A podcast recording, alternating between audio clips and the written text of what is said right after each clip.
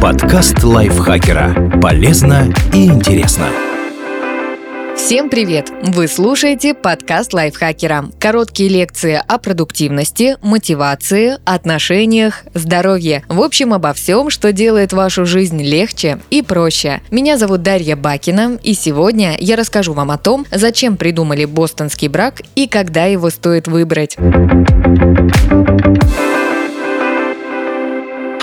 Такое бостонский брак? Этим термином обозначают совместное долговременное проживание двух женщин. Но речь идет не о подружках-студентках, которые ради экономии решили арендовать жилье в складчину. Отношения в бостонском браке гораздо глубже. Его участницы не просто делят жилплощадь, они вместе ведут хозяйство и бюджет, заботятся друг о друге, общаются и принимают гостей. В общем, все как в обычной семье, только без мужчины и интима. Почему это явление называют бостонским браком?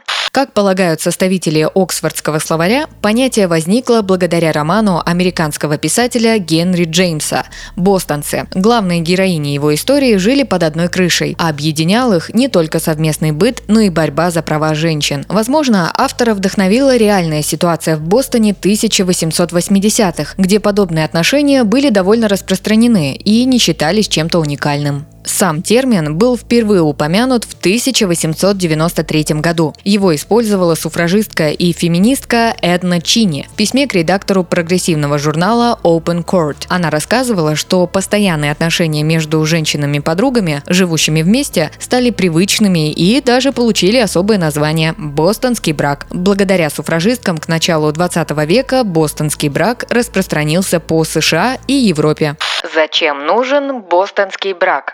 Конце 19 века он был скорее необходимостью, чем прихотью. Традиционный брак, даже самый счастливый, делал из женщины домохозяйку. Женатый мужчина мог продолжать заниматься карьерой и наукой, а вот девушка, даже самая образованная и талантливая, после замужества должна была забыть об амбициях и стать надежным тылом для супруга. Такие традиции сохранялись даже в прогрессивных по тем временам кругах. Так, в 1870 году в США открылся колледж Уэлсли, одно из первых американских учебных заведений для женщин. Теперь они могли получить высшее образование и заниматься исследованиями. Но и в этом передовом колледже соблюдалось жесткое правило. После замужества девушка должна была прекратить обучение и оставить все свои академические должности. Женщинам-ученым пришлось искать альтернативы традиционному браку, и абсолютное большинство из них выбирали бостонские отношения. Появилось даже второе название этого феномена – брак Уэлсли. Сегодня замужество не перечеркивают карьеру и учебу женщины, но бостонские браки продолжают существовать по всему миру, от Америки и Европы до Австралии и России.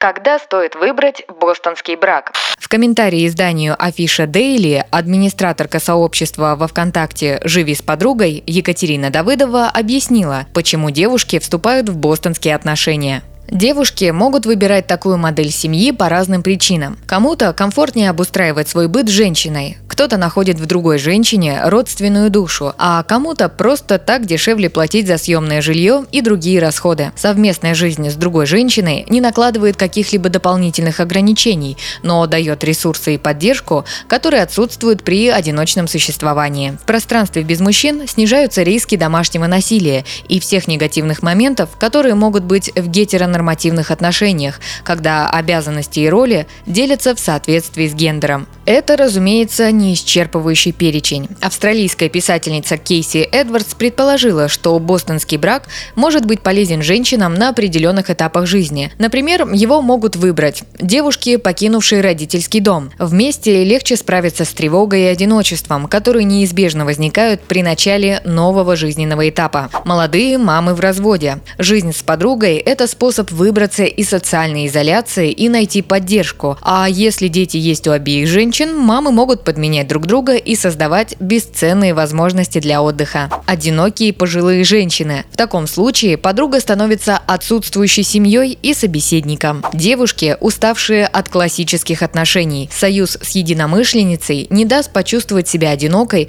но избавит от необходимости соблюдать условности.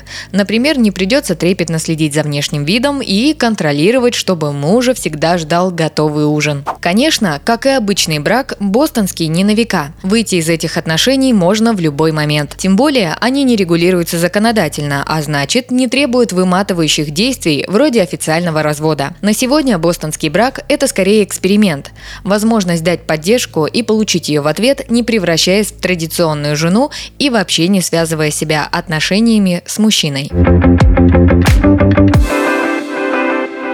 Спасибо Екатерине Комиссаровой за этот текст. Подписывайтесь на подкаст Лайфхакера на всех платформах, чтобы не пропустить новые эпизоды. Ставьте ему лайки и звездочки. Это помогает узнать о нас новым слушателям. Свои впечатления о выпуске оставляйте в комментариях или отзывах в приложении, а в описании вы найдете ссылку на наш опрос. Пройдите его, чтобы мы могли лучше узнать о вас, ваших предпочтениях и стать еще лучше.